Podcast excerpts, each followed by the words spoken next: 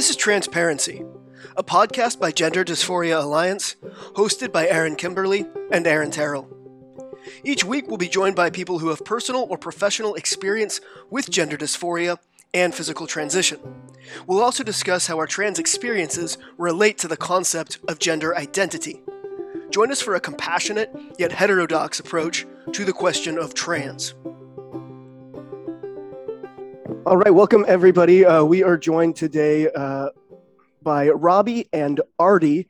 Um, Artie, you probably know from uh, the mess we're in, uh, what he does with uh, Glinner and Helen Staniland, a, a, great show over there. And then uh, we ha- also have Robbie with us today, um, famously Three Cat Pileup on Twitter. Um, brilliant tweeter, very fun. So uh, we're going to talk today about uh, the two of them, both uh, gay men, uh, had experiences with childhood gender dysphoria to varying degrees and could possibly have been on a transition track if they were children today. Um, so we're going to talk about uh, that experience and uh, yeah, whatever else comes up. So welcome, gentlemen. Thank you. Yeah. Thank you for having us. Yeah, Aaron, American Aaron, I shall call you. We've met There we go. Before. Canadian Yeah, Aaron, couple we have times. not met, so it's nice No, to I've- meet you, Canadian. Nice to meet you. I've been following you on on Twitter and watched some of your videos, so I definitely know who Okay. you are. I have for a while. Uh, we've been looking forward to this conversation. Um, you know, last time we had a conversation with with Lauren from Ireland who talked about her experience as a as a butch lesbian with gender dysphoria. So we've been excited to to have this conversation with you fellas about what that looks like from a gay male perspective. Hmm, scary times right now, isn't it? With uh, I just feel like the protocol that's coming out now, this rapid confirmation, it's even beyond affirmation, to me seems um, egregious and scary and uh, outright hostile to the development of kids who would very likely develop just to be ordinary gays and lesbians, if you ask me. Yeah, I was listening to uh, the um, uh, the the uh, gender a wider lens episode with um, uh, they're talking about social transition. Uh, this is kind of a sidestep, but when you say confirmation, it reminds me of what they were. I think it was uh, Sasha who was talking about how. Um, well, it reminded me of what Aaron is uh, frequently saying is like, what does even watchful waiting look like? That used to be the protocol, um, and now with how you know uh, gender affirmation is pushed so strongly. But yeah, Stella made a good point. It's like it's not. Sorry, Sasha made a good point that it's not even um, you know affirmation. It's it's confirmation. It's basically cementing the idea of you are trans, you will transition uh, in these kids' heads. So making making watchful waiting impossible. Yeah, that's what I got it from, was from that episode. I thought that was one of the very best ones, and already one of the very best podcasts around this whole issue. Yeah, she put it so well. She said, affirmation is like, I affirm your feelings, and I affirm that you're feeling this way. Confirmation is like, yep, you're trans, you're really the opposite sex, and that's just how it is. And that's, yeah, I just find that I mean, it's a brand new thing that I don't think has ever existed in the world. You know, in, in other cultures around the world, there are third gender categories for small subsets of people. But this seems to be something entirely different and something brand new, you know? Yep, yep. Yeah. It's not a normal state of human affairs whatsoever. That's right. Yeah, there there was a time when I understood gender dysphoria as um, a gay and lesbian experience, um, because I had met enough, you know, well, for in my life, more mostly butch lesbians who described back then it was called gender identity disorder, and and those women are not trans, and and most of them haven't, to my knowledge, haven't transitioned. I've lost touch with a lot of them, but for many many years, I mean, I transitioned in my early 30s, and so I lived quite a few years um, as a lesbian in the lesbian community and having interacted with so many gay and, and lesbians that and hearing their experiences of, of gender dysphoria. That's until i kind of was captured by this idea that that when you have those feelings you are a trans person. I i just had integrated my experience into a lesbian identity. Um, Wow. so it seems to be it's a new thing right to and i remember really clearly when that happened. I mean it was i def i've experienced a lot of homophobia in my life just given the social context that i was in. I grew up in a very small religious farming community. Um, first thing my dad said to me when i decided to transition was well that's better than the gay thing. I don't know why you don't all do that right? So so that's kind of the context in which I lived, and um, and I was at a very vulnerable point in my life when I saw a documentary on TV that about trans kids, and this was, you know, really I about 2006 roughly, and wow. a gay man, a gay man in Vancouver um, two years prior to that was was very viciously publicly um, murdered, and that weighed heavily on our entire community in Vancouver. And um, as they went to a couple of guys from the suburbs came into Vancouver to Stanley Park because it's known as a, a, gay cruising spot, and spot, they yeah. they came into Vancouver with the intent. Uh, I don't know if they intended to to kill a gay man, but they definitely came into Vancouver with the intent of of beating up a gay man, and they found Aaron Webster in Stanley Park at night and and beat him to death. Um, the community response to that was very emotional and, and overwhelming. And that was even two years later, that was still weighing heavily on me as a very um, androgynous or masculine presenting female. Um, it, there were times in my life where it didn't it didn't feel safe to go through the world as as a gender nonconforming lesbian, and I do think that factored into my transition. You know, so when I saw this documentary about trans kids, I was in that state of emotional vulnerability that the documentary presented this to us as if you have these feelings of cross sex identification, it meant you are a trans person. And I think because of just where my head was at at the time, it very instantly flipped my whole identity.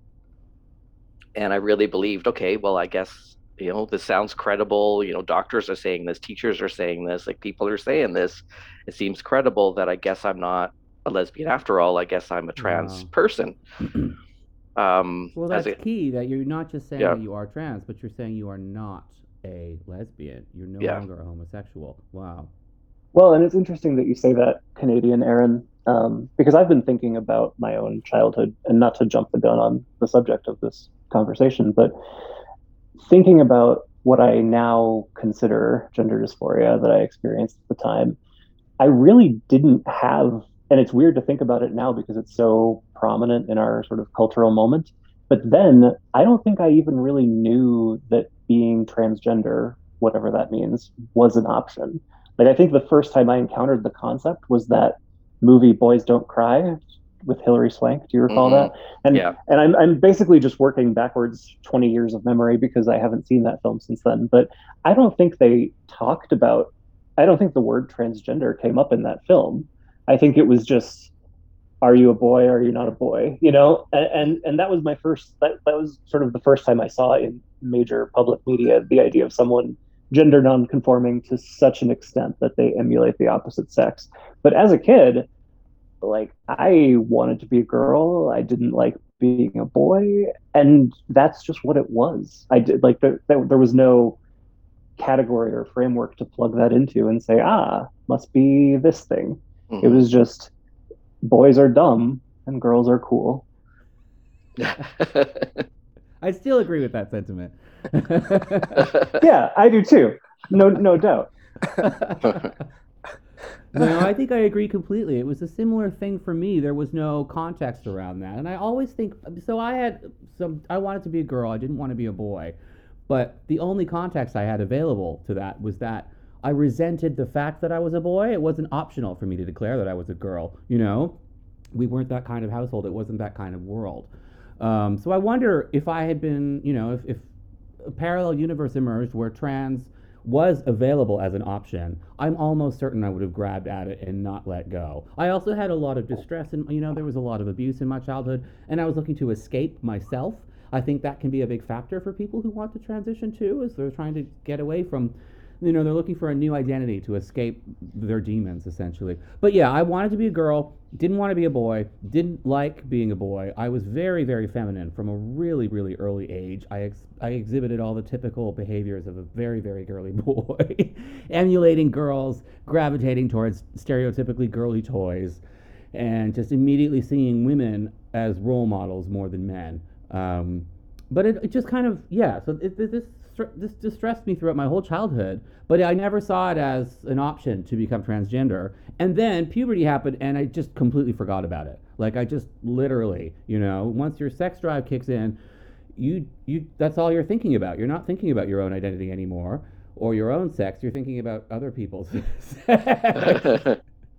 I think that is a really interesting uh, uh, difference between male and female puberty. Is like you guys have this immediate like like sex just becomes everything, whereas uh, female puberty doesn't do that. it doesn't. Uh, Mhm. you, your body starts developing, but the sexual feelings are well well behind it, and so are like are long are, are, are ways off anyway. Um, so Mhm. it can be quite a traumatic experience, that can intensify the dysphoria. Whereas I Mm. think on the male end of it, it can basically eradicate it because it's like you know who gives a fuck? Look at how hot these people are, you know, and uh, that's it goes a different direction. Yeah. Point because if your sort of your powerful sexual urges aren't developing yet, but your body is developing sexually, you're going to receive sexual attention that you just must be deeply uncomfortable with. I can imagine. Yeah, and girls usually reach puberty before the boys too, and and so i- in especially and it does seem to be a pattern that for a lot of um, trans guys having gynecological problems or early puberty seems to be a correlation. Um, so I think you know Mm. that unwanted you your body develops, and that unwanted sexual attention at an age where you're not ready for it, I think is a factor for for a lot of girls. Yeah. What about you? You know, what was I- it like when you got over it? Well, that's what I was going to say. I it's funny that you say puberty changed it for you because I think it did for me too, but in a different way. It's not that it diminished, it's that I did find a framework to kind of slot my distress into. Um, so, you know, when I was a kid, I uh, when I came to the realization that I was gay and kind of grappled with that, my recurring thought was, oh, gay men are, you know, the attractive uh, models of queer as folk or um, you know like that kind of thing. And so I, I very early on accepted that i was too ugly to be gay which is very sad sounding now. And I, if i could time travel and uh, comfort some sense into young robbie i would. But at the time puberty turned my sort of social dysphoria into really intense body dysmorphia. And so uh, in high school, I was frankly anorexic. Um, you know, I've I've ultimately lost, I think, 125 pounds. I was six foot one, and my lowest weight was like 155. So I was quite quite scrawny, um, and I part of part of what makes me so worried for kids like me is that uh, I don't know if you had any run-ins with the sort of quote unquote pro anorexia online communities of the late 90s early aughts. Um, but it's very similar to some of like if you go to any of the trans with too many a's in it style subreddits um, it's the same kind of echo chamber. It's the same kind of sort of secretive reinforcement of of persistent thoughts and so for me, I, I became focused on losing weight and getting my body to look like what I had decided a gay man was supposed to look like, which is sad and tragic in its own way. And it ended up being fine. I went to college and met my husband, and all is well now. But but then, it, you know, I, I really did experience around the age of puberty a shift from uh, I don't fit in with boys to oh, I'm physically not what I need to be to fit in with the kind of boy that I'm supposed to be. Hmm. Oh, okay. so much of that in the gay male c- community. There's just so much, and the media reinforces that. You just see these beautiful Adonises who are gay men, you know, all the Yep. time. And I always felt the same way too, that I was never good looking enough. And I look back at like pictures of myself when I was young, and I'm like, I had no idea I was really cute. You know, I Oh my God. I was ugly. Tell me about it. of- Do you ever see those? th- There are those memes on Twitter where it's like, if you could go back in time and tell your younger self three words, what would they be? My three words are always have more sex. Like, you could do it. You look great. There's nothing wrong with you. You fool. yeah, it affected me too. I was very afraid of uh, uh, of casual sex. I really Mhm. needed extreme comfort, and that's just so rare among gay men. They want to, you know, they'll have sex with you before they get to know your name. You know, it's like a handshake. It's like, you know, they'll they'll have sex with you.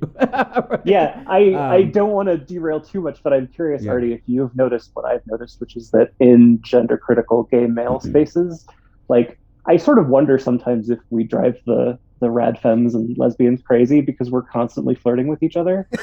like, like I, I, just imagine, you know, like Helen Joyce or whatever scrolling through her feed and seeing, you know, four or five of us you know, going off long threads about, you know, innuendo, being like, Jesus Christ, these homosexuals. Uh, I don't know. I, they probably don't mind it. They probably just think it's just silly boys being silly and constantly being horny. You know the usual. Yeah well i mean it should it should not surprise feminists that men are inveterate horn dogs. It's true. But to go back to the, the, the, the body image thing that came to me much later. I i settled into a long-term relationship really early on. I was in my early 20s and i didn't come out of it until my late 30s and going back into the gay village as a much older man with a receding hairline and a you know um, a few extra pounds was like, oh, I'm, this is I'm not getting the attention I thought I was getting, I, I, would be getting, and it and I realized that there's just so much more competition to start going back to gay bars. How everybody just works out constantly, and they're all taking, you know, testosterone, which I have been taking too because of all the body issues that I've developed as an adult gay man. I know this is a bit we can get back to the gender dysphoria stuff, but the gay, the, just being a gay man is difficult no matter what. even now even if you're, um, you know, if you sort of developed into a more gender typical uh, presentation kind of person, like I don't think my hyper feminine demeanor and behavior as a child has kind of dissipated a little bit. I'm, I'm still pretty feminine, but I think I'm kind of typically masculine in a lot of ways too. Maybe that's the T, I don't know. But uh, yeah, uh, there's just problems always in the gay community. There's a lot of emotional issues. It's not an easy thing.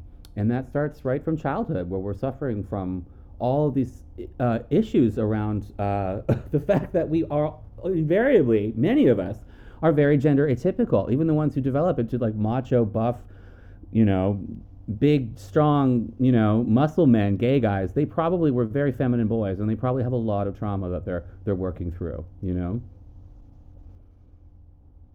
And I don't remember, and I'm I'm as guilty of this as anybody. I don't remember having a lot of conversations, just really honest, open, authentic conversations, um, in the gay and lesbian community over the years. Um, I mean, yeah, with some close friends for sure, but I think because life is hard and people are traumatized, when the weekend comes, people want to party, they want to have fun, they want to forget how hard the rest of their week had, had been, and. Mm and they don't so they don't want to really necessarily talk and un- unpack about that was a hard week i experienced this homophobia and it, you know so i'm, I'm really um, enjoying and, and welcoming these kinds of conversations which i regret um, and apologize for not having more of those conversations in the gay lesbian community for many years.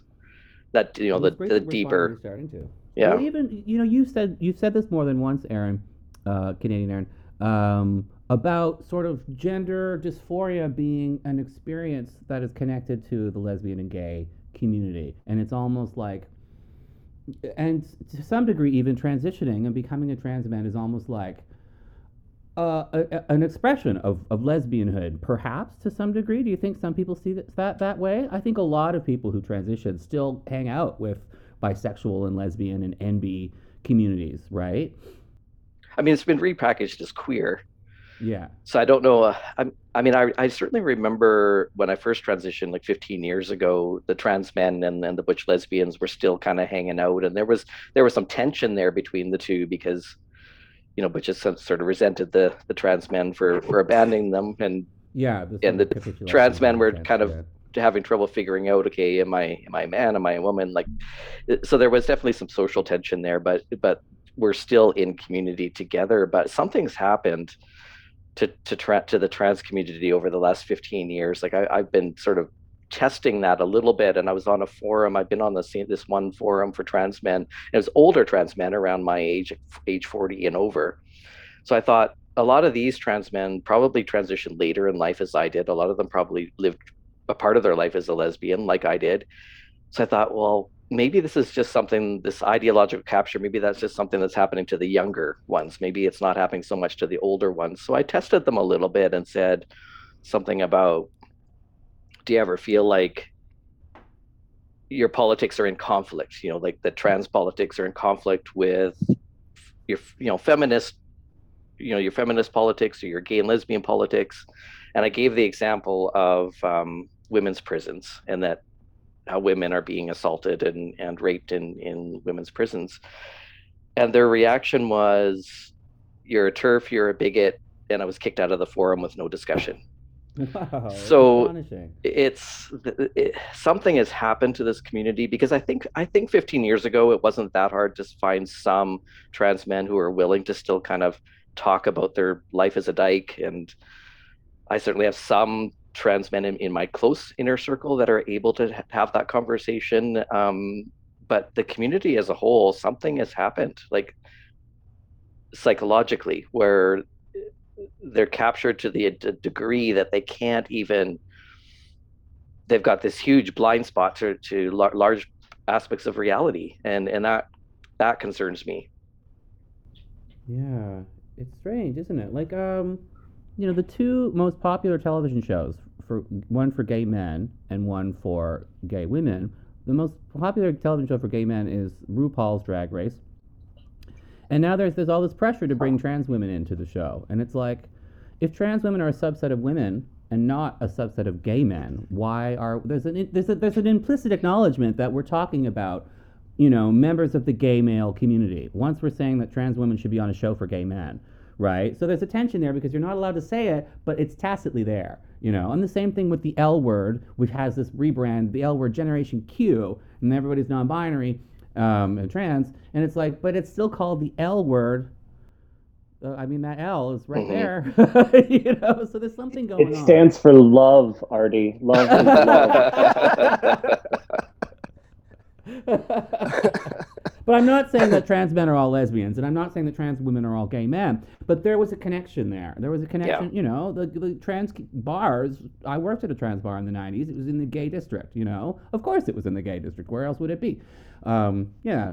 Mhm. that's well, because it used to gone be the case. It seems like, um, like Aaron was saying that the gender dysphoria, um, you know, was kind of a part of the the the gay and lesbian experience to a large extent. And I wonder how much of that was unspoken though at the time before there was this branding of the diagnosis of gender dysphoria. And so, but so even if that experience was there, you know, then transition uh, as kind of a fringe thing, but it is still an extension of the gay and lesbian experience and the gay and Mhm. lesbian community. But now it almost seems like it's more being being externally imposed by people who didn't don't have weren't homosexual to start with, transitioning and then ramming their way in. Like you must now include us. Um, is I, I think it, it ha- that's where it, it, it you're damned if you do, damned if you don't, because it's coming in all directions. Um, I just keep going when you're talking about the the the the, um, the trans women being uh, insistent on be, being included in uh, drag race, which is just it's just so ridiculous on every account. It makes me think of that that uh, uh, uh, uh, the what's it the the Family Guy. Uh, f- famous little cartoon, you know, scene where the this trans woman's at the bar looking at porn, and it's like, you know, oh, it, it's okay, I'm trans. Oh, okay. In that case, you know, do what you want forever, whatever you want forever. But that's that's the case. It's like you just throw in trans, and it's like, oh, okay, okay, yeah, yeah, we all bow down. Whichever direction you're pushing that in, it's still like you just get your way. Yeah. Yeah, I wonder if the word queer is kind of covers up a lot of uh, the, the issues around people who were lesbians who are now identifying as trans men, who still want to remain part of the community but don't want to acknowledge, you know, that they're same-sex attracted females. And then you've got people who were not lesbians at all, who maybe transitioned at a very young age. Um, so that word queer is this cat, is this this big basin that helps cover up a lot of these issues that maybe need to be sussed out and nuanced a bit more. Yeah, well, I think with all of this stuff, what I um, and, and you'll see this arguing with people online, which is what I spend way too much time doing. But uh, you know, the the question of are we creating categories with language, or are we using language to give labels to something that we have discovered? You know, the invention versus discovery thing. I think people get hung up on. So you know, when we talk about femaleness or maleness or biological sex. I think that that is an actual thing in the world that we have discovered and we have created labels to describe it. Similarly, homosexuality is a thing and we've created labels to describe it.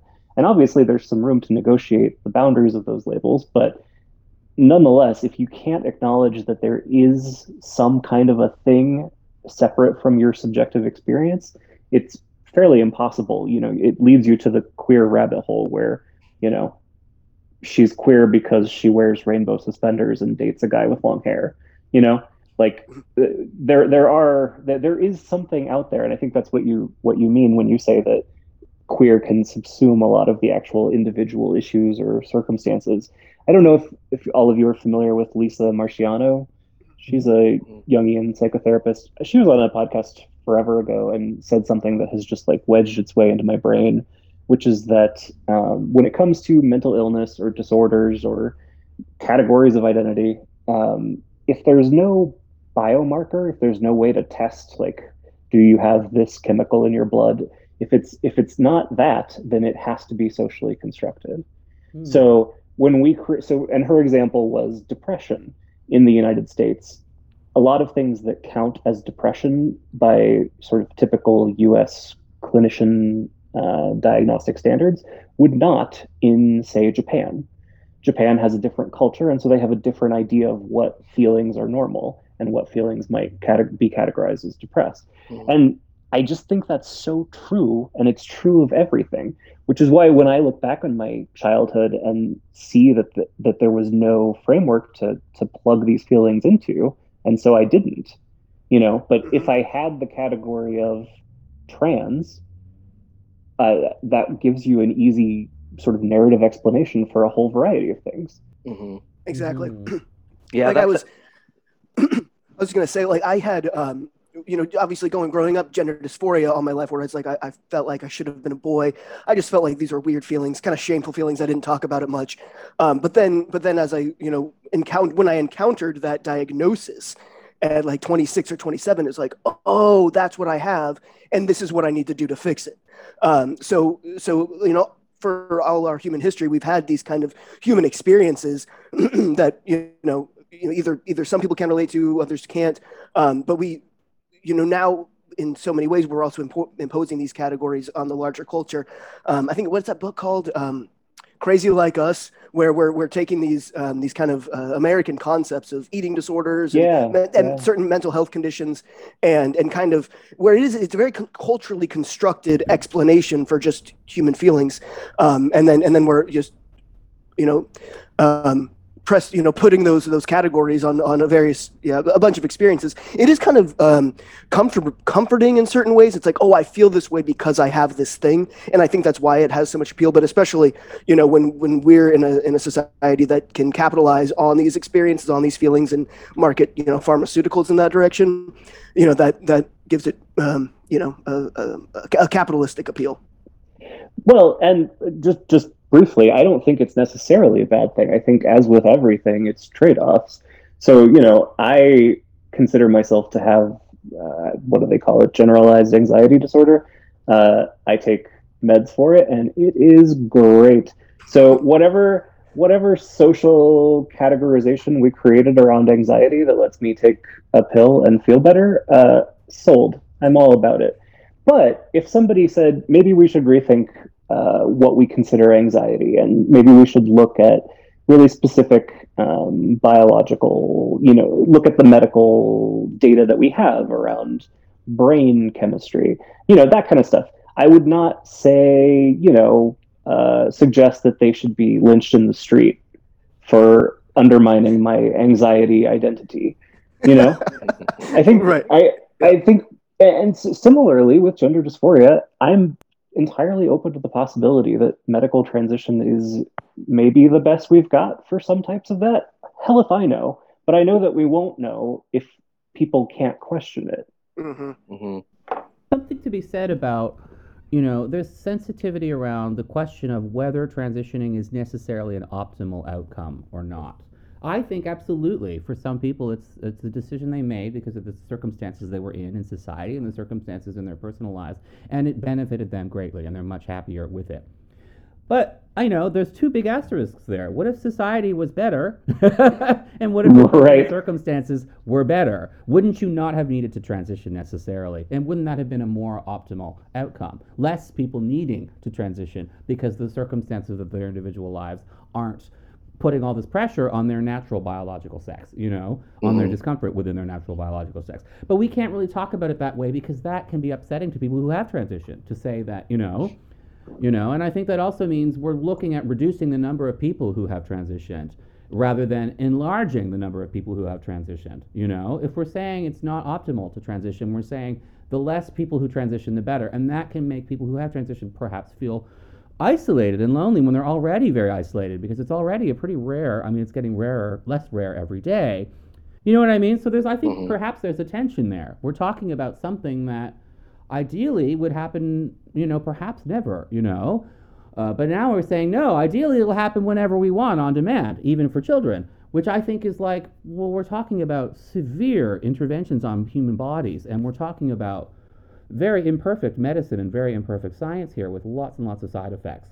If this was like Star Trek, The Next Generation, and you could just press a button on the transporter and transform your body into another biological sex, sure, why the hell not? Who cares? But we're not like that. This isn't magic, you know, this is medical intervention and it's serious. Mhm. So, yeah, you know? Yeah, and the amount of, of trauma and the amount of times I've seen it go horribly wrong, you know, and the and the trans community doesn't necessarily want to talk about those pieces, right? They're painful, um, and there's there's sort of this unspoken rule in the trans community that you don't want to draw attention to those negative things because you don't want to ruin it for someone else. Like maybe Mhm. sure maybe a hundred people had botched surgeries but what about that one you know where it went really well and he's really happy and so so there's this there's this loyalty to the community you know thinking that well it's benefiting somebody and i don't want to ruin it for the people that it's benefiting Yeah. but but, we a- don't but we don't even know like okay but how many botched surgeries were there right like what is the and ratio here keeping a secret. And people within their own community have to keep their own sorrows secret, and that's so tragic. I was at a funeral. I had a friend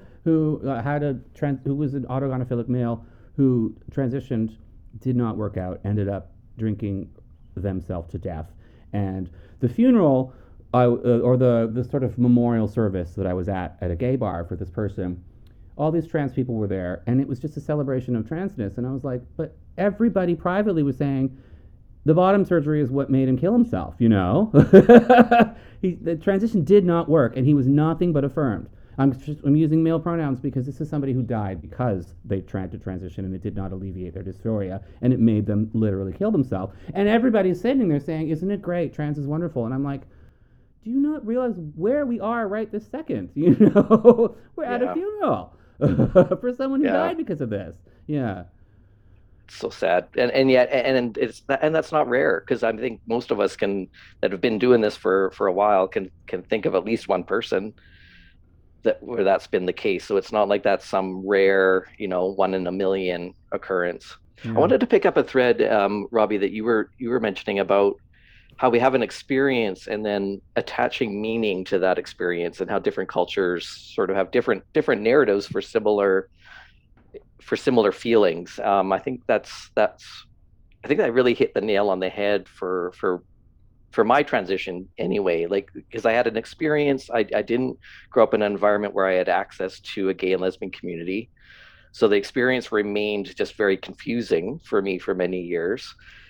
Um, that experience wasn't talked about openly in the gay and lesbian community. I mean, I heard some butch lesbians sort of talk about it, but it still wasn't talked about openly. I've pieced a lot of this together in hindsight. So I think I was looking for meaning. I was looking for a way of how do I make sense of this experience and and how do I fit into society with that experience. Had somebody explained to me with a lot of clarity, this is something that lot that quite a few lesbians and gay people feel this cross-sex identification and and and and help me to make sense of it because that's what I was really looking for I think is is a way a, a framework to make sense of it and a, and one that uh, still allowed a place for me in society because in my little town it was like growing up on the set of little house on the prairie like there was zero Mennonite by chance? i'm not mennonite but i grew up in a mennonite community Oh, okay. so there was zero zero plot line for someone like me there you know like there was a gay one other gay kid that i was aware of i didn't really know him he was quite a bit younger than me but you know um as far as i know he he was kind of forced out of the church and so that was my only frame of reference um so i certainly didn't at that time know that a how to fit in the world as as a lesbian and, and a very mas- innately masculine lesbian and so the trans narrative was appealing to me, right? At least it gave me a, a framework and and then add in my just feeling unsafe because of that murder and things that were happening in the community at the time it gave me meaning. It gave me like a narrative that made sense of my experience but it also gave me a way of being in the world that felt safer. I mean i fit better into my family. I rather than sitting in that in that gray zone where no one really knew are you male? Are you female? Like it, it just sort of tipped me tip the scale. I, I, now present more masculine. I can go out and walk down the street. No one, no one gives me a hard time. And yeah, um, well, you're very gender. You you present like a very typical male. So you would go from being on the far, uh, the sort of tail end of the bell curve of female uh, gender expression. If you were a female, you know, mm-hmm. you'd be very atypical in the, you know, Uh, but when now that you've transitioned, you present as a just completely dead center, middle of the road, typical guy. so I can imagine yeah. that would have tremendous relief. Being an outsider, an outlier, to being an absolutely average, you know. Yeah. yeah. So I don't. In that sense, I mean, yes, my transition served a purpose and made life easier for me, but I can't ignore the fact that it's easier because of homophobia and so I don't want to I don't want to neglect that project, right? I mean, because I do think I, I could have resolved this successfully. A like like I said, if I felt connected um, to gay and uh, the gay and lesbian community from an early age, felt nurtured in that, had role models, and it was safe to be in the world as a gender nonconforming gay or lesbian person. That would have served the same purpose for me as transitioning, and I wouldn't have had to have all the surgeries. I wouldn't have had to um, shorten my lifespan because of the hormones, right? So I mm-hmm. don't want to neglect that piece of it. And but I feel like the, the kids today they're they're completely missing that step of of trying on well can i make this work for me as a gay or lesbian mm-hmm. person right and and and resolve these feelings and develop a healthy identity that incorporates gender dysphoria into it as a lot of gay and lesbian people do they're completely skipping that step because no one's giving them that information Mm-hmm. It's a visceral fear that I, I certainly have that this is just a complete undermining of the project of building equal rights for homosexuals and building a place for gender nonconforming gays and lesbians in society, you know, and, and carving out egalitarian homosexuality and egalitarian gender nonconformity as a project to build into society. Instead, we're just dismantling that and saying, no, let's just fix the bodies instead, uh, wholesale, en masse. Whereas instead, there was a mix of the two. Some people, yes, you would, because society is never going to be perfect. Some people, they're going to opt to transition, and that's perfectly okay if, as long as they're adults, as long as they work out reasonably well that this is the best decision for them, you know, and that uh-huh. this is the optimal one for them because of their circumstances. But now it's just like, yeah, anybody who's even remotely gender nonconforming is just like, you must be trans, and this is just completely undermining the project of egalitarian homosexuality. The idea that it doesn't matter how feminine or masculine you are, or how male, or whether you're male or female, or what sex uh, of people you have sex with, you know, everything is okay. That that's all going away now. You know, yeah, it's it's it just gives me a visceral fear. Yeah. Yeah, it's upsetting that I feel like over the last 15, 20 years, we've really neglected um, civil rights of gay and lesbian people. Like we've we've really let that slide as as we're transitioning more and more people and affirming more people to be trans. Gay and lesbian rights have slid backwards over that yeah. that time period. You know, I mean, the the lesbian bar where I used to hang out as a young person no longer exists. It was the longest running lesbian club in North America, and it's it's gone. I mean, all those spaces are gone, and and in a lot of places it's illegal for for gay men or, or lesbians to have spaces just for gay men or lesbians. And so we've completely gone backwards. And um, and it, yeah, that's just so. I mean, that's I, I'm coming out and talking about this stuff for for multiple reasons, and that's certainly one of them. Is is we need to do something about homophobia, and we need to do something for these kids.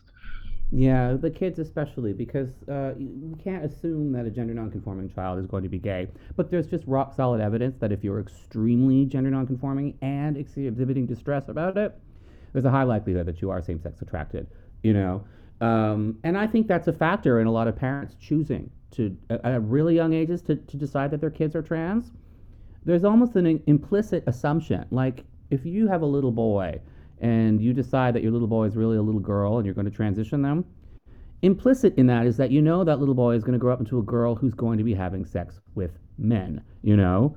Because like you wouldn't want to make your child into a lesbian necessarily, you know. You're you're saying you're taking a gay boy and making him a straight girl. And it's implicit in the sex change surgery too. The language on the brochures, they talk about things like sufficiently deep and functional for childhood vaginoplasty like sufficiently deep for sexual penetration is what they're talking about. This is all about we know this is a male who's going to be having intercourse with another male. We want to make it superficially resemble heterosexual intercourse. You know, this is not spoken of publicly, mm-hmm. but when you really get down to the brass tacks and you look at what's going on, that is what's going on, you know? Yeah. Mm-hmm. Yeah, at least part of it. I, I also think, you know, the, the phrase that gets uh, bandied about for good reason with when it comes to children, I think of the horrific interview with Kai Shappley's mother in I think it was Good Housekeeping, ironically, um, where she said you know things like we we just couldn't accept that this kid was gay and and you know we would try to punish him for doing girly things and those are cases where I think you're exactly right. I think that there's an unspoken degree of homophobia. But I think there are other cases with these parents where uh, you know, some some folks say it's Munchausen by proxy. I think it's actually a little bit more innocuous than that. It's almost like church going or like uh, other other forms of performative virtue. Like you know, if if you're the right kind of family and you're you're good and right minded, when when your daughter tells you that she wants to wear pants and be a boy and have a short haircut, the right thing to do is to you know put her on the gender conveyor belt and so then you post about it on Facebook, and your local newspaper interviews you about how great it is. Um, and you know, I, I don't think it's it's um, some kind of sort of malicious condition like Munchausen. I think it's I think it's just playing along with the story of what is what it is to be a good and virtuous liberal parent. Yeah, it's liberal keeping up with the Joneses. Yeah, I think there's a lot of that. Uh, and I think it's also yeah. to do with gay is not gay is not. You're not going to get any kudos for having a gay kid anymore. You know, it used to be if you were on the far left and far progressive, you believed in gay rights. Well, that's now a central. That's a centrist position to believe in gay rights. It's not doesn't mark you as progressive anymore. It marks you as absolutely middle of the road. Yep. Most people can't cope with the fact that they are now centrists because political landscape has shifted. So they have to update their own politics so that they can maintain their position as more left than everyone else. And the only way to do that now is to be more gay than gay. And what's more gay than gay? Trans. You know? Because it used to be the case that they were the, the most extremely butch lesbians and the most extremely femme gay men were the ones who transitioned, or at least they were the most visibly recognized ones, because the middle aged suburban autogynephilic crossdressers really weren't, you know, they were out in the suburbs. Um, um, so they, they do see it as like trans is like super gay. Trans is like extra gay, you know, it's like more progressively gay. Uh, so there's an element of that, you know. People don't want to just have a gay kid because that's boring. Even if they don't say that consciously, that's subconsciously what they're saying is I have to do the next thing, the more the more intense thing.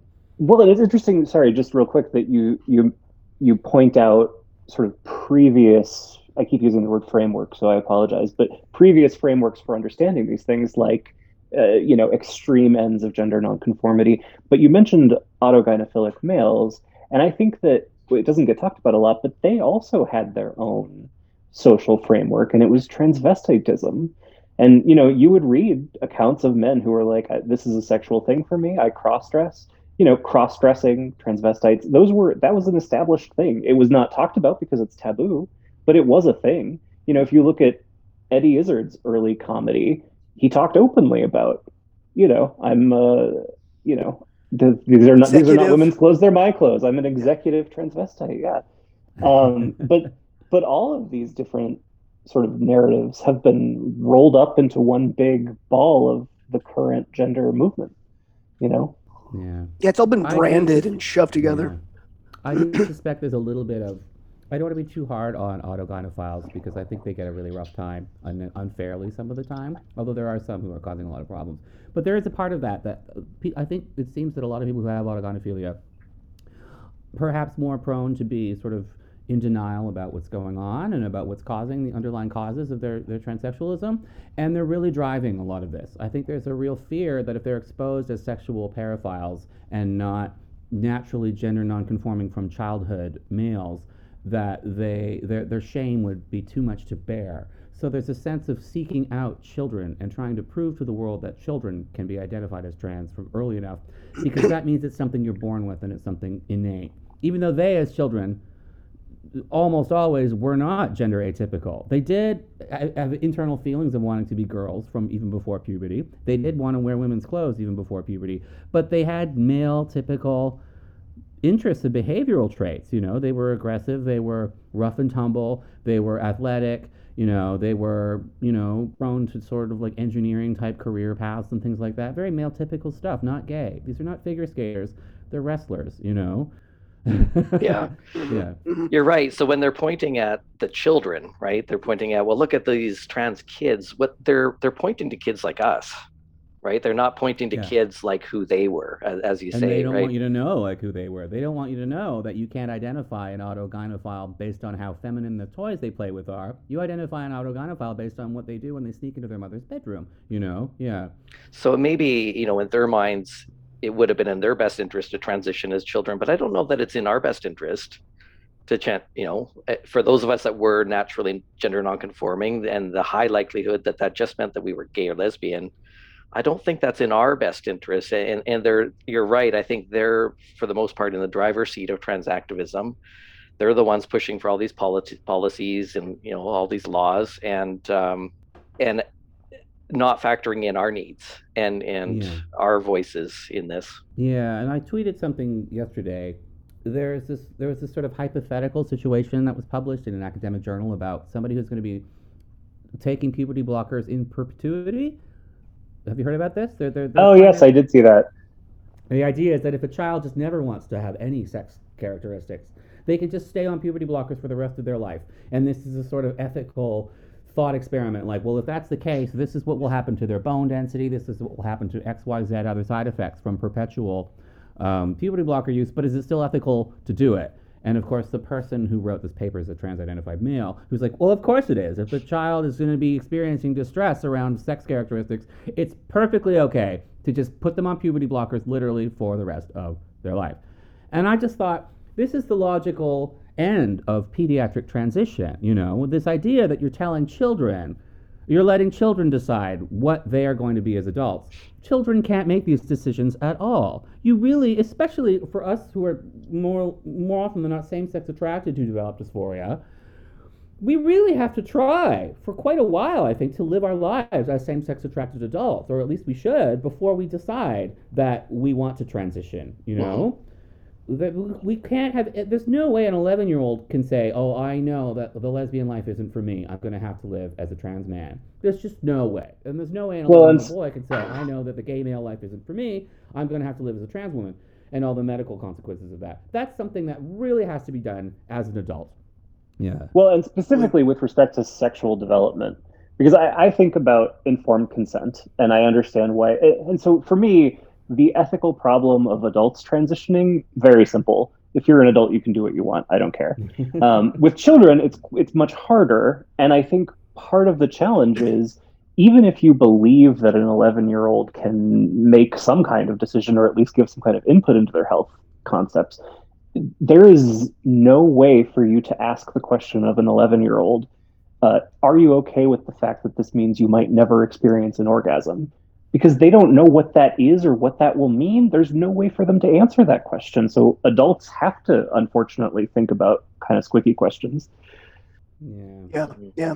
And we also know that 80% of them, you know, with the, with puberty, it resolves itself, right? So so you're taking that option entirely away from them um, at a time when when yeah, a they, they don't- have the capacity to to like you're saying understand what they could potentially be given up, uh, be it yeah, Mhm. sexual pleasure, um, uh, fertility, you know, being parents, taking all that away from them at a time when when they can't make that decision they can't they, they have no capacity to consent to such a thing and when in all likelihood that very act of going through puberty would fix it all anyway um, but i always go back to the fact is like any child who is transitioned um, even even if their puberty wouldn't have resolved it, even if they wouldn't have outgrown the feelings of, of gender dysphoria, um, there's no way to know if you've already stepped in and interfered in that process. There's there's no way that that's not going to result.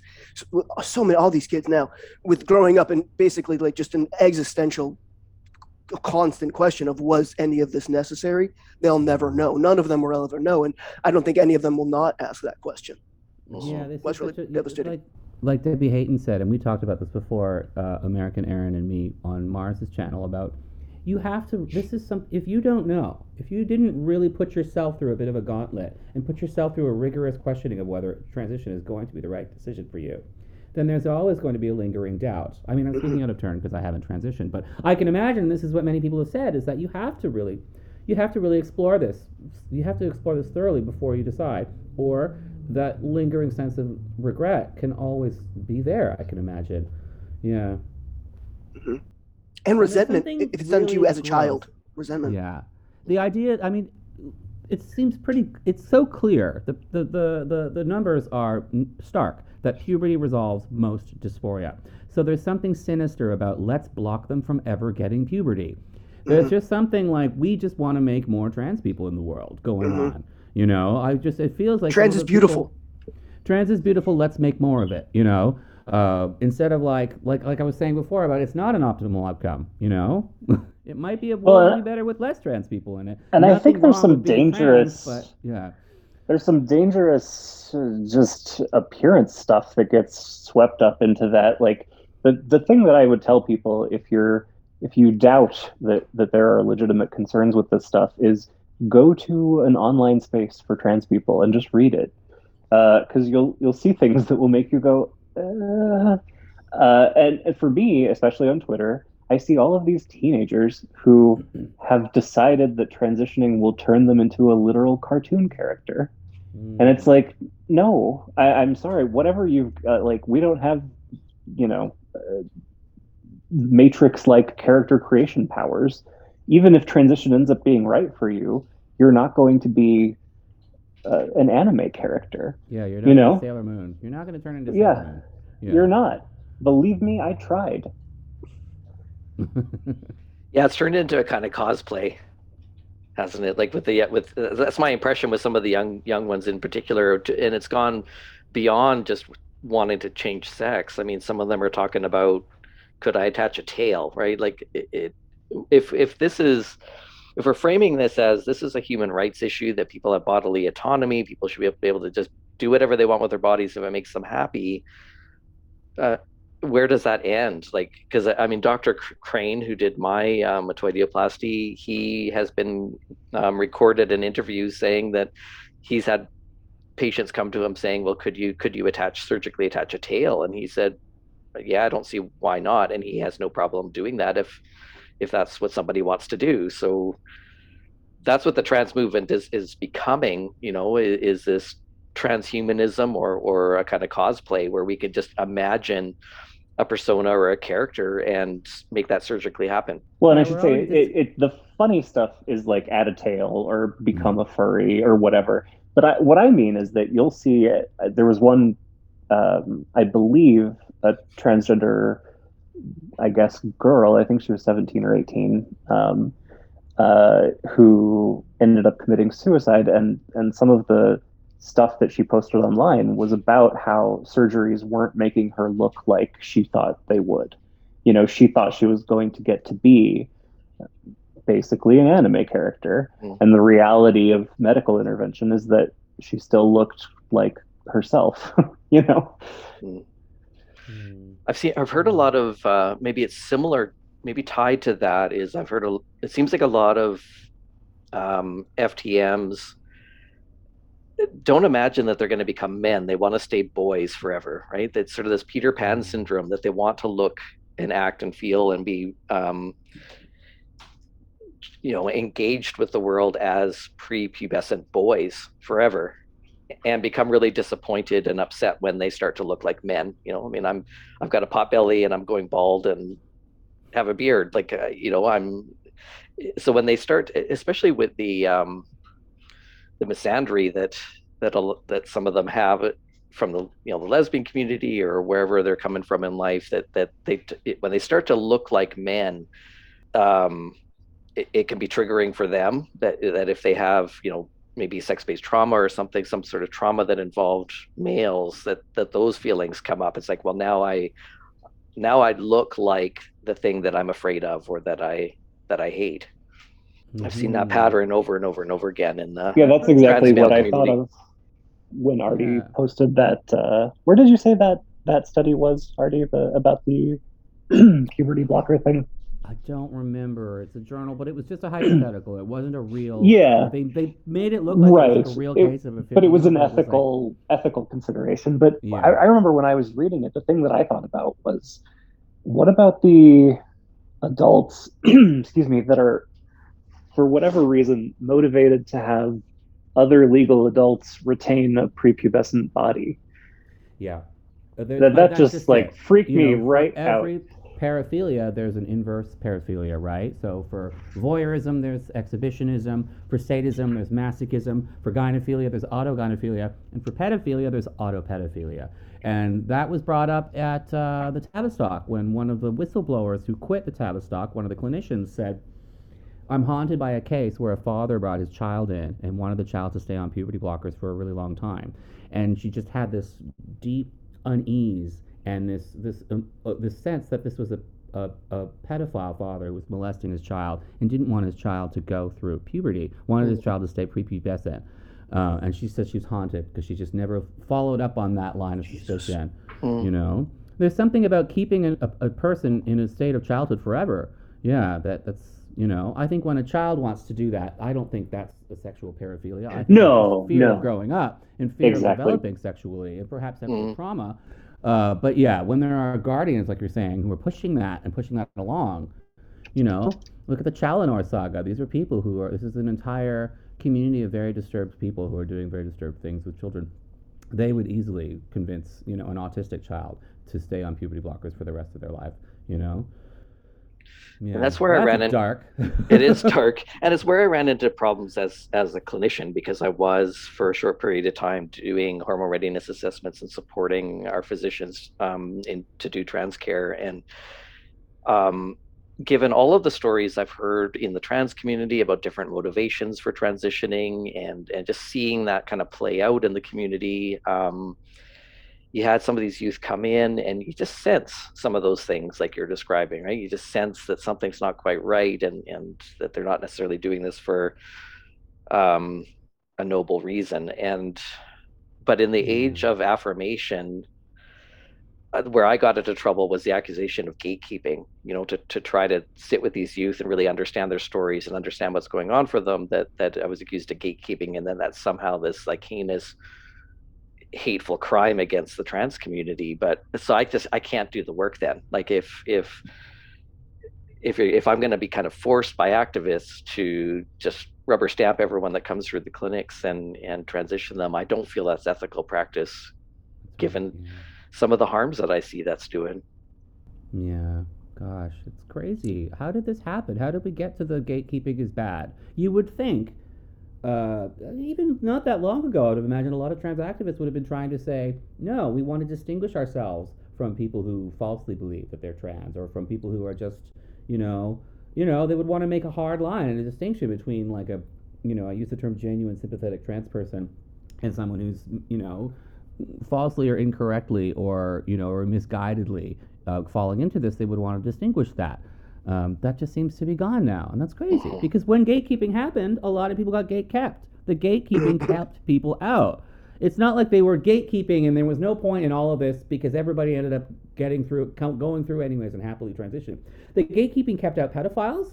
You know, there was a study I saw. There was a small community in I forget what town in the UK, and they were talking about in their 10 years of gatekeeping, they, they, it was a small community, so they only transitioned some like 30 to 40 people, males and three people who requested transition were refused on the grounds that their primary motivation was access to children. And it was like,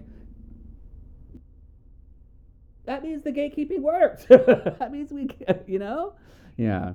That seems an unusually high number, so I wouldn't keep that. You know, I don't think that's a common phenomenon at all for males to want to transition. to gain access to children, but it's a possibility, and it's one type of thing that gatekeeping is supposed to be there to, to you know, to to work out. Yeah.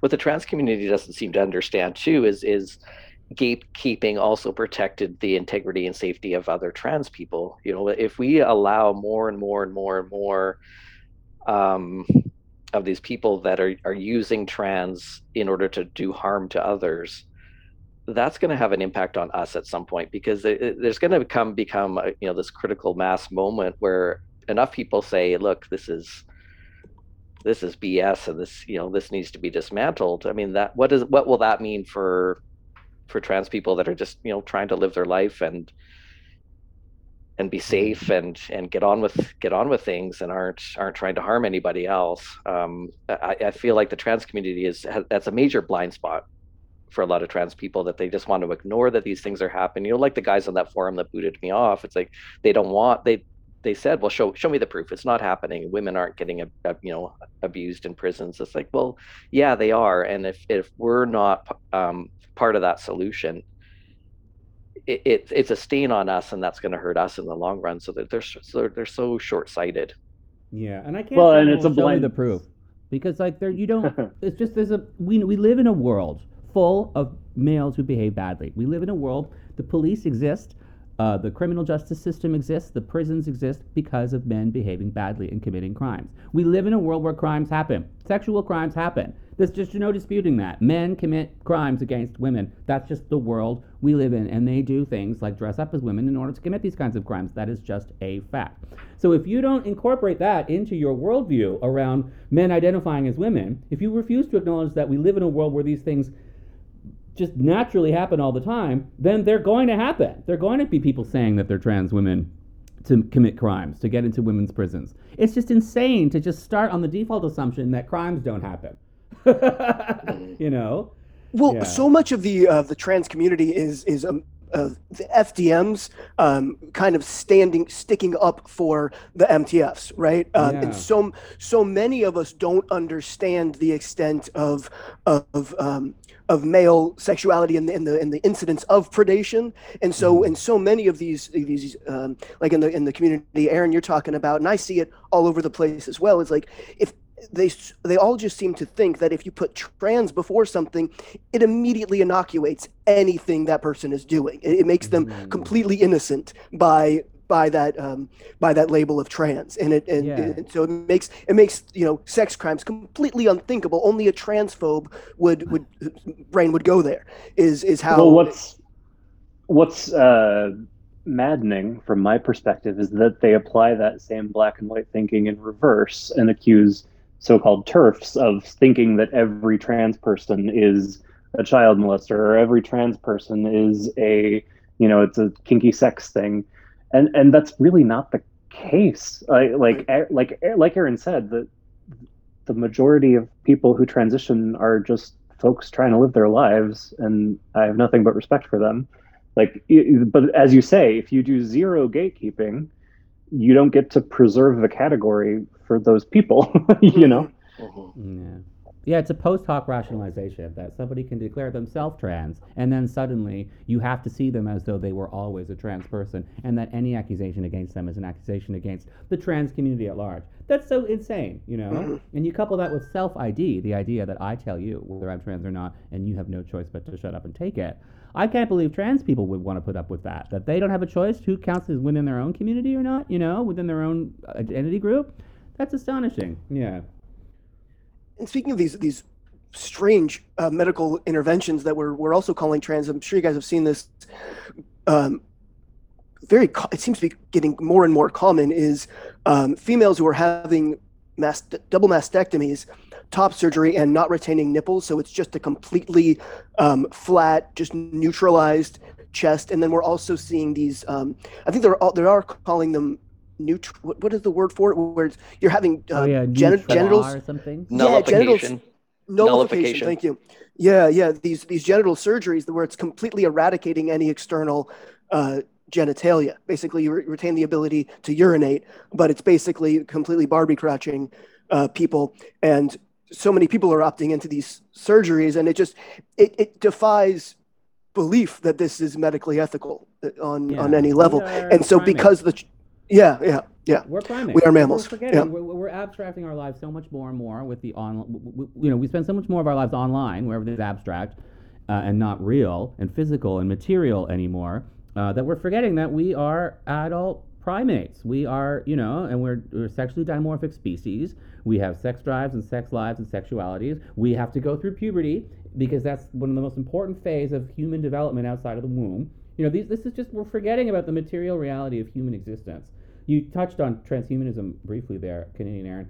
Uh, like this is crazy that we're allowing this to happen, and this is often very young people or people who are in states of mind because of you know they might be going through PTSD or something at the time when they're making these decisions. So it's deeply unethical. You know, I mean, it's like getting a face tattoo, but even more extreme because the, damage is just so much more intense. You know, what these people are doing to their bodies, nullification, that's like way crazier than tattooing your face. You know, yeah. And it's a bad decision. Anybody who chooses to get a giant tattoo all over their face is probably not, you know, is probably either very young or not in a great state of mind, I would think. you know? Yeah. Yeah. There was a keynote speech um, just on the transhumanist thread here in BC because the University of Victoria receives a lot of money. Um, you know, from a I can't remember the name of the, the family down in the states, but um, Like the Pritzkers or something? Yes, yes, the Pritzker Oh. family. So, so they're one of the recipients of large cash donations. Um, and they had a keynote speech by Martine Rothblatt, who was talking about transhumanism, and and the you know the conference was called something like "Moving Trans."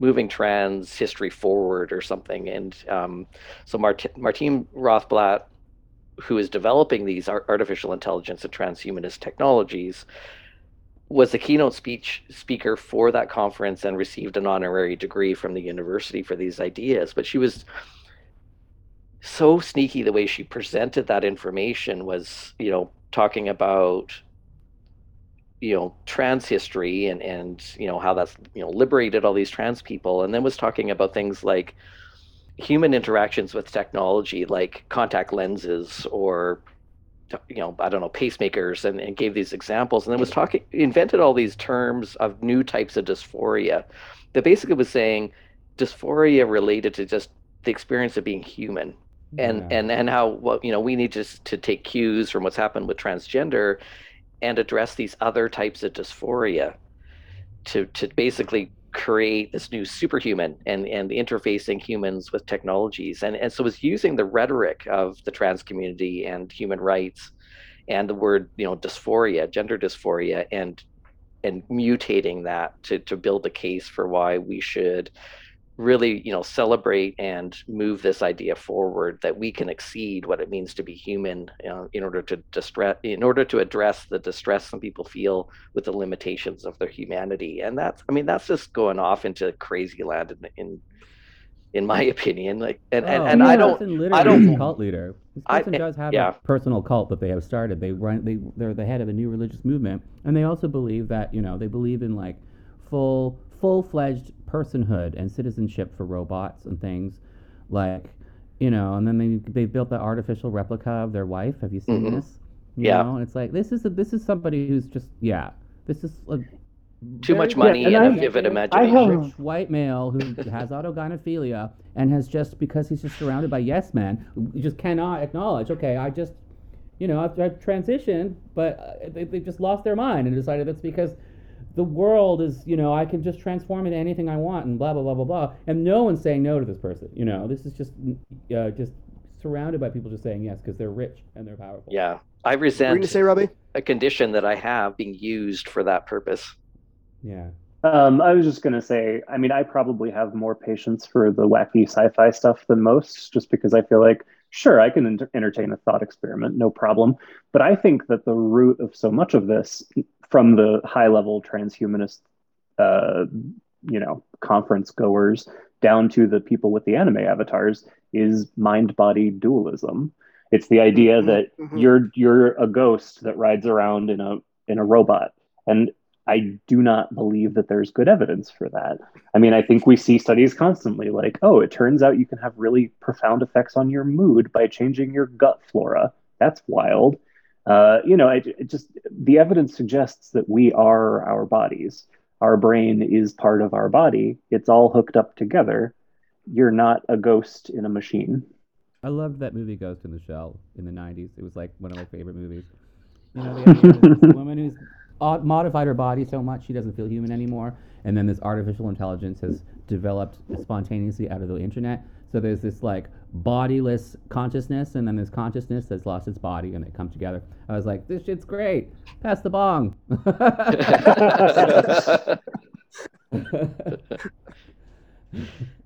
yeah, it's one thing to think about it and, and entertain the idea, right? I mean, I used to love reading science fiction as a kid and entertaining those ideas. They were fun to think about, but whether I actually wanted to see them actualized is is another thing. Yeah, well, and so often it leads people to say, uh, you know, today's policy position should be based on this theoretical science fiction conjecture, which doesn't make any sense. Like I've had people ask me, well, what if in the future we can truly just like flip a switch and instantly make you be whatever you want to be? And my answer is, I don't know, because at that point, uh, the definition of a human will no longer apply in the way that it applies now. Like, if we figure out a different way to do sexual reproduction, then biological sex stops meaning what it means right now. But we have to figure out what we're going to do with all this stuff today and tomorrow, not in 3077 or whenever you think this is going to happen. Um, you know, it's like arguing about what pronouns we would use for the Borg. Like, kind of interesting, I guess. I, uh, and how would we differentiate third person plural for hive minds versus third person singular for non binary? I don't know. Interesting, I guess, but it, it doesn't tell you what we're going to do with the question of women's prisons, say tomorrow. Yeah, it's a good point. Well said. Mm-hmm. Yeah, and I don't know how much of this stuff we're going to be able to stop, but I would just like how the um, lesbian, gay, bisexual community is wanting to to remove itself from the T. I mean, I feel similarly to with the you know the, the transhumanist stuff. It's like you know what, I can't stop people from having wacky ideas or developing, spending their money on developing technologies that I don't understand and agree with. I, I can't necessarily stop that. People have the right to to think the way they think and, and, including wacky ideas but don't call it the same thing that that i am right like I, i'm just feeling that that desire to separate myself from queer theory it's like you know what you can you can believe in queer theory all you want. It's you know it's it's, it's an academic academic discipline but don't impose it upon me and say that my identity has to be built upon those theories and and or those those agendas. Yeah it's like a religious group saying sure you, you don't have to believe in our religion but we would prefer that you refer to yourself as a non-believer and a heretic in all of your documents you know it's like yep. what what are you talking about this is your wacky thing i don't have to do anything what do you guys think is gonna what do you guys think the timeline of change is going to be what do you think is coming down the pipeline I think the detransitioners are going to come. You know, they're just going to. It's going to um, with with the same rate that transition dramatically increased in the around 2015 i think we're going to see the backswing of that. And i think it's going to um, I, I, keep going back to this. I, I, feel like it's going to collectively wake us up. Um, i don't know what that's going to look like or or how that's going to actually roll out. I just i just feel like culturally we're going to wake up with the detransitioners. I could be entirely wrong but that's just mm-hmm. the sense i get personally. Mm-hmm. There's a few different groups that are are working pretty hard on this. I mean, the parents are I think are also a huge force to be reckoned with. I mean, thousands of concerned parents worried about their kids, seeing their kids getting swept up in the ideology, and um, so it's hard to say which which group will will kind of be the first to break through. But I you know I think it's it's a collective effort. But one of those groups may be the one that that finally breaks through and shatters it, whether it's detransitioners or parents suing on behalf of their kids, maybe. Yeah, I think it's gonna.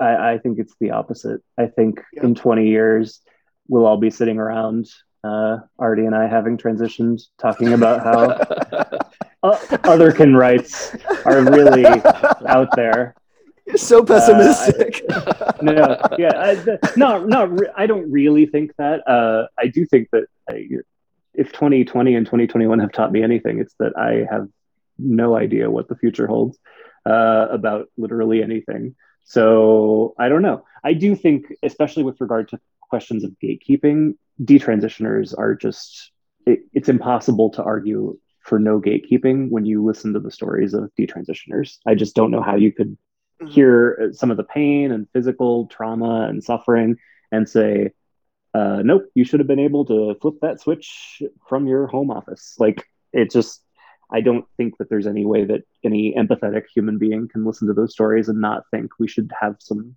some guardrails around medical transition. But we haven't had any, and that's why I keep their numbers are just going to keep growing. Um, yes, we've got so many, so many um, really confused, traumatized teenage girls right now who are being being just just rubber stamped into transition and they're going to they're going to snap out of it and they're going to have been badly harmed and i, I really think these numbers are are going to overwhelm our senses um, and. I, I, think I, I, feel like it's going to be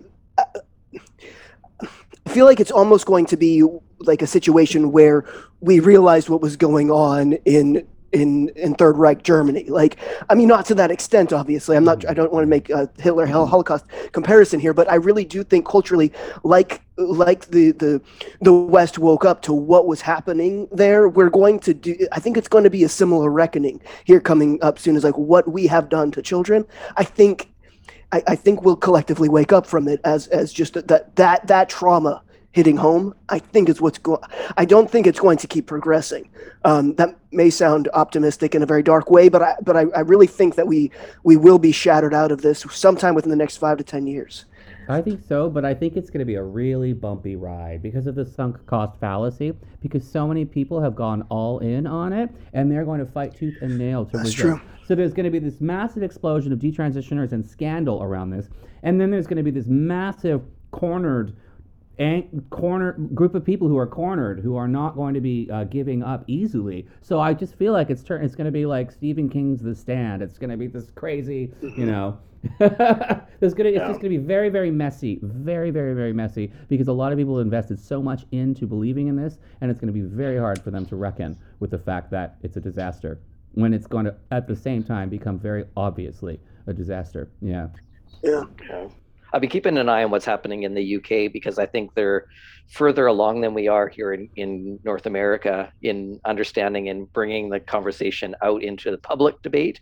You know, now that they're, um, and I think that's only been in the last year or so, if I understand correctly, that their mainstream media is starting to to kind of cover both sides of this. So, and that's not happening here in Canada anyway. Maybe a little bit in the United States, but in Canada, there's a complete mm. media blackout to to our side of this. Um, but I think that's gonna that's gonna change. But I've been yeah I've been keeping a close eye on the UK just because they're they're probably about a year ahead of where we're at here in Canada. Um, yeah. But you're seeing a lot more violence. Eh, you know, a lot more out on the street demonstrations.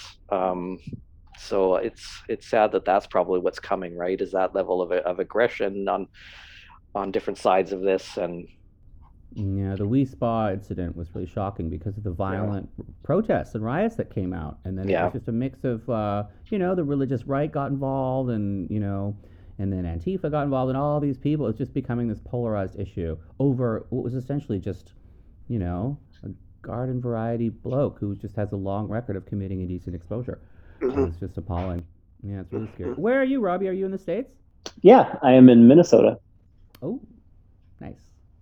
And I, should, I, I said um, that you know we're ways off here, but then I remembered that um, Jesse Singal just reviewed um, Trans when ideology meets reality for the New York Times. So I mean, yeah. saying that, I mean I, that's that's that's a pretty mainstream um, move. Um, yeah, I'm so, really excited about that book. I think that book did an extraordinary job. I see it as like the God delusion for the trans debate. It like just lays out all the arguments cleanly and neatly from yep. beginning to end you know? Yep. And I just thought it was a slam dunk. I think she did an extraordinary job laying it all out. And it, I just really, really love that book. It just, for my own personal mental health, to organize all of this complex stuff into a neat argument. Mm-hmm. I just love it. I've read it twice, and I'm just so happy. nice. I'm, I'm, a little bit more than halfway through it, but it's like it's so so important that she wrote it because like that that was what got me so confused when when I started to uh, to to get back into the trans community around 2017, 2018 is the, the language that people were using seemed so reminiscent of my Christian evangelical upbringing. Um, the kind of the monitoring and the and the it, was just like very much got got religious vibes and and and that obviously you and you've talked about this a lot uh, is like and the more more we go it just it just gets gets more and more clear, at least for those within it, those watching it. Um, but people outside don't see it, and she clearly laid this out. This is an ideology. This is mm-hmm. not, yeah, um, yeah, yeah. So anyway, I, I think yeah. that was just um, a great move, and I and hopefully a lot of people are going to come to the same realization. Um, we all have with yeah thanks to well, yeah helen joyce critical mass of books. You know we've yeah. got yeah. and when there's a cluster of books all coming out at the same time we've got kathleen stock's book we've got helen joyce's book we've got uh, uh, abigail shrier's book. I think there's another one or two coming out. Once there's a cluster of books that means there's a conversation piece that can be had around mm-hmm. it. Just like what happened with the new atheist movement and there were like four books you know. Hitchens had a book dawkins had a book sam harris had a book. All these people had books and that created a storm. You know, suddenly there's a whole You're so movement, right. and I yeah. feel like that's exactly happening with this. There's all these books coming out at the same time, so there's going to be you know pieces. People will have to start talking about it, and so far there's just a resistance to talking about it at all. But that's going to have to break. Uh, the New York Times covered mm-hmm. Helen Joyce's book. That's the beginning of, of, North America starting to talk about this. Yeah, and these these mm-hmm. books are are uh, hitting the the bestsellers lists too. So it, they're not just obscure you know books that are on a on a bookshelf collecting dust. People are yeah. are reading mm-hmm. it in large numbers. So it's yeah i agree with you. It's inevitable that once people are informed with that information they're going to want to start to talk about it. Yeah there's a weird disconnect with this sort of ivory not the ivory tower but the sort of media elites in isolated in you know in brooklyn the brooklyn hipsters and the san francisco um, uh, tech people. They are all completely all in on gender identity ideology and they're the ones in control of so much of the media. Like in Canada, our media, the CBC won't touch this stuff. But the people on the streets are angry, and they're going out and they're buying these books and they're finding these books, even though they're not being advertised. Um, mm-hmm. So that's a real sign that there's a disconnect, that there is a huge mm-hmm. audience and there's a huge interest in discussing critically this issue. And the media elites, the Brooklyn hipsters, you know, when Jesse Singal wrote that review of Helen Joyce's book at the New York Times, the headline at Gawker was "Bigot reviews bigot." oh, amazing. it's like that's yeah. not how the world sees it. You know, this is like if you're in your little Brooklyn hipster bubble, that's the way you see it. That's not how millions and millions and millions and millions of people in Minnesota and Toronto and Vancouver and Washington State or whatever, they, they're not seeing it that way, you know? Yeah. Yeah. Yeah. yeah I am interested example. to see if New York Times publishing that review is an actual domino falling or if, you know, a week from now their new editor will be defenestrated and replaced by an indigenous trans woman or whatever. Well, I was discouraged what happened with that 60 Minutes report that was supposed to be just dedicated to detransitioners. And then, you know, activists got wind of that. And, and before it even aired, they managed to, to um, have them shift that. And there was a lot more, you know, I mean, the detransition element was still a, a feature in that, but they covered a, a range of different positions in the report. Mm-hmm. And activists were still unhappy with that um, just because they mentioned detransition at all. And I was so frustrated, like for for it seemed like weeks after that aired, 60 minutes on there's all their social media accounts, story after story after story, pro trans, pro trans, pro trans, to try to mm-hmm. backpedal and, and appease the the activists. Um, so for every one mention of detrans, there has to be you know this I don't know, 20 mentions of everything positive about trans. And so we're not getting a balanced, a balanced yeah. conversation happening out there. Yeah, it's crazy. This weird anxiety around all of this. It's really strange. It's really strange because it's like, yeah, I don't know. It has something to do with uh, like lingering guilt over past homophobia in society mm-hmm. that people are trying to cleanse themselves of or something. It's the weirdest thing. Mm-hmm while at the same time letting actual homophobia get worse and worse and worse. exactly. It's crazy. Every day I'm like, what is going on? I'm losing my mind, you know? Uh, you know, I quit my job at a gay bar because I can't work in a gay village when I've got my face out there talking about this stuff, you know? Um, I was I was know, wondering about that. Okay. Yeah, I was, it just got too hot to handle, and I was like, no, oh, can't shit. do that anymore. Okay. So like, this is like when you're in this, when you're arguing about this stuff, it changes your life in every way, you know? Yeah, it's crazy. I hope it resolves soon. And I'm involved in the LGB Alliance Canada, and that's really interesting too. Yeah. Has that been- gaining much momentum here in Canada Uh, with with uh, the L- with- LGBT Alliance? yeah, with lay people, so to speak, yes. Yeah. And gay men and women are really spe- starting to wake up and, and reaching out. But the media, no, we can't. Re- we can't. They they just won't bite. You know, they won't touch it. Yeah. So that's our big project is to get the media to start talking to us. You know, we have some ins with uh, political figures, which is nice, quietly, but uh, you know, uh, they're at least listening. Um, they're not doing anything, but they're listening. Um, the media, no. Yeah, it's terrible. Yeah. Sounds like you're you're facing the same frustrations we are with the GD Alliance. Yeah. You know, we do have some people listening, but we uh, we haven't broken through to the mainstream yet. Yeah, it's wonderful though. I, I uh, that there are so many groups. There's the Gender Dysphoria Alliance. There's Post Trans. There's Rethink Identity Medicine Ethics. There's just like there's like two dozen groups in the United States and Canada that have sprung up uh, to fight that fight this stuff. And these are all groups that have very official and friendly sounding names. You know, this isn't like you know the National Front for Heterosexual Rights. This is like groups that are like, you know, we're very clearly concerned about the well-being of people who are gender nonconforming and who have gender dysphoria, you know, or who are gay and lesbian and same-sex attracted. We are we're, we're very clearly, you know, intelligent, reasonable people who are talking about things like medical ethics and gay rights and Yeah. dysphoria, treatment for dysphoria. Yeah. Mm. All right, gentlemen, should we wrap it up? This has been a long one. I think we're at the 90-minute mark. Is that right? Yeah, ours usually go about 90 minutes, I think. Oh, like okay. one and a half hours usually. Yeah. yeah. Once we get talking, it's it just Time flies. it's, time flies. Yeah. Oh, Yeah, so it's been really fun. About it. Yeah, I'm so glad to finally meet you, Robbie. Yeah, likewise. It uh, obviously I am still sort of tepidly guarding my uh, doxability. Uh, I applaud those of you who use your real names and faces. I increasingly am lazy about it. Like I use my real face on Twitter now. I imagine if somebody wants to destroy me, they could do that. I would ask them to maybe DM me first. We could chat. I don't know. Negotiate some terms. I'm pretty reasonable. I think. yeah, thank you both so much for being on here. This has been awesome. Yeah, I'm really glad. Do you know when it's going to air? When are you going to drop it? Probably this evening, right? yeah. Oh, Yeah. I try. I try to get it out as fast as possible. Yeah. That's great. Yeah. It's been a pleasure to talk to you to you both. It's thanks for agreeing to to be on our on here and and talk to us about this. Yeah, anytime. you're both doing It was a you're pleasure. Yeah, a couple Americans, couple Canadians. Couple of Let's errands.